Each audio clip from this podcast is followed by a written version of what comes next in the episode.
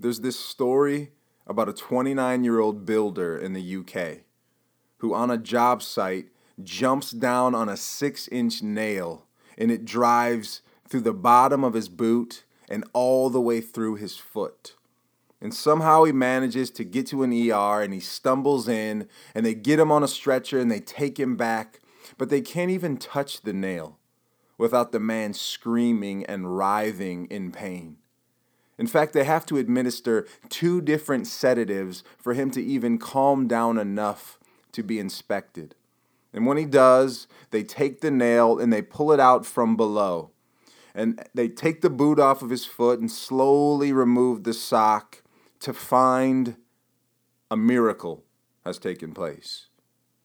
Because there's no blood, there's no puncture site. And confused, they do a little more inspection and discover actually the nail went between two toes. To quote the British Medical Journal here, word for word, the foot was entirely uninjured. So, what in the world happened here? How can a man screaming and writhing in pain, having to be sedated heavily with enough narcotics to knock out a horse, somehow be found completely well, uninjured, not a scratch on him? What in the world is going on here? Well, it turns out the brain is a powerful thing. This episode is about the importance of taking your placebos.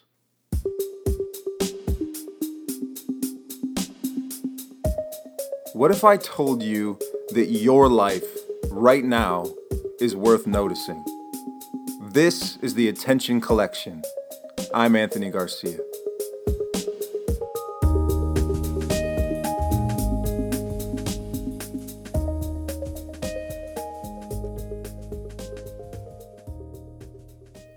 Several years ago, I suffered a career ending football injury. And what I mean by career ending is that I no longer play flag football in hilly fields with marginally athletic dudes. Because when I was doing that, I stepped into a dip and I heard a pop and I felt a snap and I fell backwards. And long story short, I tore my meniscus in half so much so that it folded underneath itself and blocked my knee joint from bending completely. And so I had my knee propped up for a couple days before I finally went in and had an MRI. And turns out it's bad news. And I had a surgery. I had an arthroscopic surgery where they took two little holes and went in. And this was the prognosis. We might be able to fix it, but if we can, you'll be off your knee, you'll be off your feet for the next five to six weeks. If we can't, we just cut out the damaged tissue. You no longer have a meniscus, and you'll be back on your feet this afternoon. Fortunately, and simultaneously unfortunately, they were able to fix mine. And I only say unfortunately because that meant I had to stay off my feet for several weeks. But you'll be happy to know things have improved and I'm up and at 'em again. But a couple years ago, I came across this study about meniscus repair surgery. And my ears perked up only because I've been through it. But what was interesting is they tracked two different groups. One group got meniscus repair surgery the other group got what's known as a sham surgery, which means they didn't actually do anything. In some cases, they poked a couple holes, but there was actually no repair. And yet, when they've tracked both groups a year and two years out, both groups almost equally report improvement on the same level, at the same track. So the people who got the sham surgery feel as if they're just as improved as the people who were actually repaired. And what's fascinating about this is the placebo effect. And you've no doubt heard about placebos before. In the pharmaceutical world, they're what's known as a sugar pill. It basically looks like medicine, but it provides no therapeutic value whatsoever. It's empty.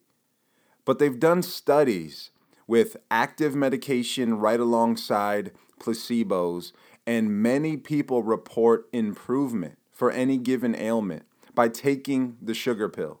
But what's even more mind blowing is that people report improvement taking a placebo even when they know it's a placebo. Even when an ethical doctor looks them in the eyes and says, I want you to take this, but I want you to understand there are no active ingredients in here that will provide pain relief or that will cure your ailment. And yet they take it home and swallow it down with water twice a day and feel better. And we still don't know exactly why this works.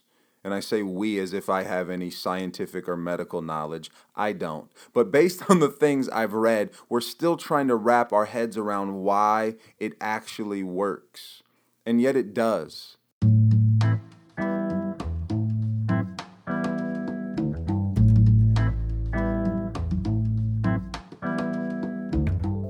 So for me, this immediately calls into question if that is the case.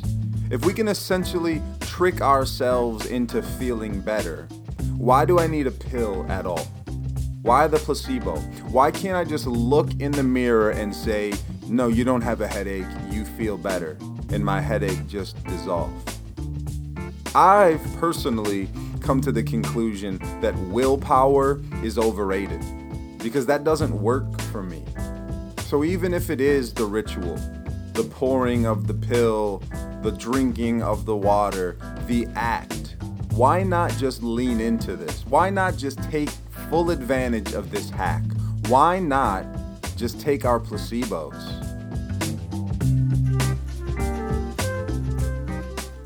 So let me ask you this.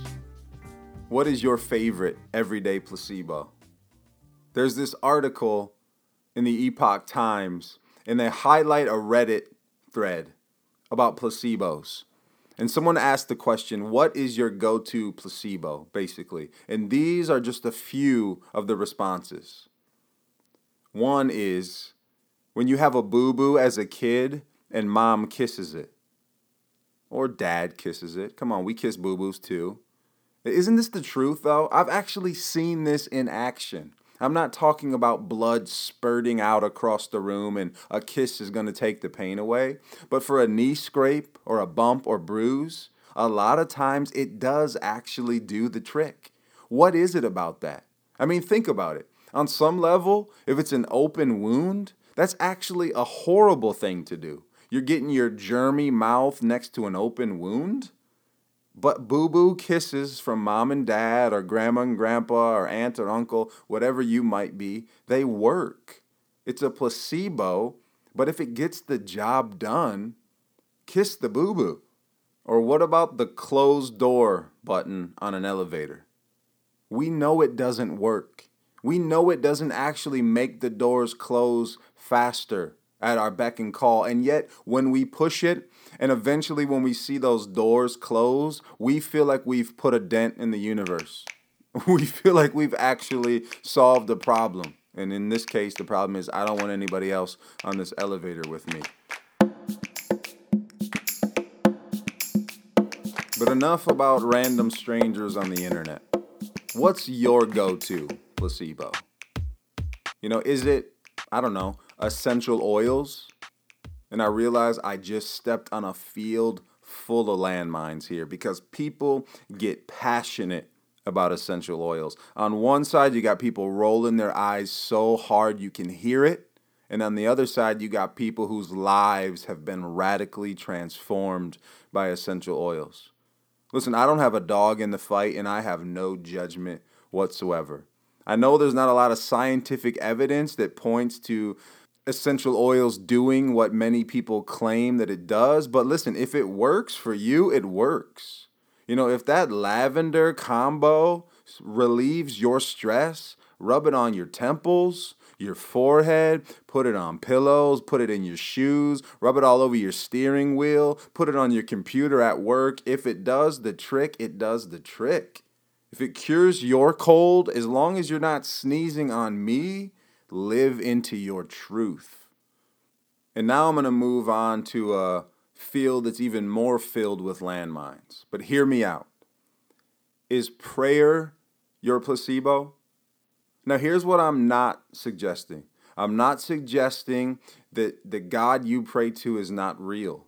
I'm not saying that at all. But let me put this what if out there. Let's just, for the sake of a thought experiment, say that there actually is no God on the other end of that prayer listening. Would it matter if your prayer and your time spent in prayer and meditation makes you a more considerate, patient, thoughtful, loving, concerned person? Why not? So if you're the type of person who rolls your eyes when you hear about someone praying, I would simply ask this question. If it's helping and not hurting, what does it matter to you if it's real or not? It's real to them, and it's making a real impact on their lives and the lives of others around them. As long as they're not praying to the God of flames and destruction, pray on. You know, is your placebo those morning vitamins that may or may not actually do anything. Perhaps you just pee 99.9% of the vitamin out of your body. If you take that vitamin in the morning and you feel more energy, you feel healthier, it's doing its job. That step counter on your wrist, that Fitbit or that Apple Watch that's counting your steps. And when you hit 10,000, you feel like you've accomplished something. I don't know if this is true or not, but I've actually heard from several people that the idea of 10,000 steps is completely arbitrary. That the person who first invented the pedometer used that number just as a test and it stuck. But here's the thing if you are taking 800 steps a day and now you're taking 10,000 on purpose, if you're thinking about your health in a way that you weren't thinking about it before, if your goal is feeling better, if it gets you to avoid the elevator and take the stairs, who cares if it's 10,000 or 20,000? It's doing its job. Or what about your social life? What about the restaurants you frequent? Today, my family went to this breakfast place that we read about that had rave reviews, and we walked into the building and it was packed. Every table was filled, and there was a line literally out the door. But we stayed. And part of the reason why we stayed was because there was a line out the door, because it sends a cue Yes, on some level it's an inconvenience, but it must be a worthwhile inconvenience if other people are waiting for it. So just that in and of itself was a placebo. But there's another placebo wrapped inside that placebo. I know the food was enjoyable because I enjoyed it. I cleaned my plate but there's a good chance it was tastier because of the room we were in and because of the expectations we brought to it based on what we saw other people enjoying.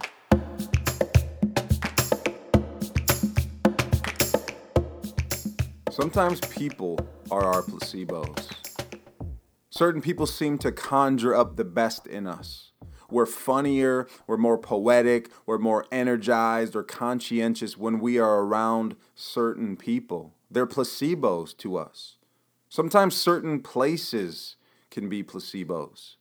You know, when I'm in this space, I'm more relaxed, I'm more creative, I'm more focused. By all means, take your placebos. If they help, they help, but be careful because there's an important distinction between a placebo and a crutch. One activates the power that already exists within you, the power of the mind, the power of our perception to change things. The other is an external aid meant only for temporary use. Sometimes people are crutches we've been leaning on for far too long. We get comfortable and we become dependent rather than working to stand on our own two feet. And so they end up hurting us more than helping us, even if they have good intentions. If you're willing to be painfully honest with yourself, you already know which is which. And one final word on placebos. They're undeniably powerful, but they don't cure cancer. They have limitations, and we have to be honest about this. So, by all means, wherever we can, we should use them because they work. But we have to get clear about when they won't work. When they're just crutches that we've held on to for far too long, or worse, when they're completely ineffective for a stage in our life or for what we need to do. Sometimes we have to completely change everything. Sometimes we have to reach out for help because we can't do it on our own. The trick is to be able to see this, to notice the needs of your life as it unfolds. It's an art, it's the art of paying attention.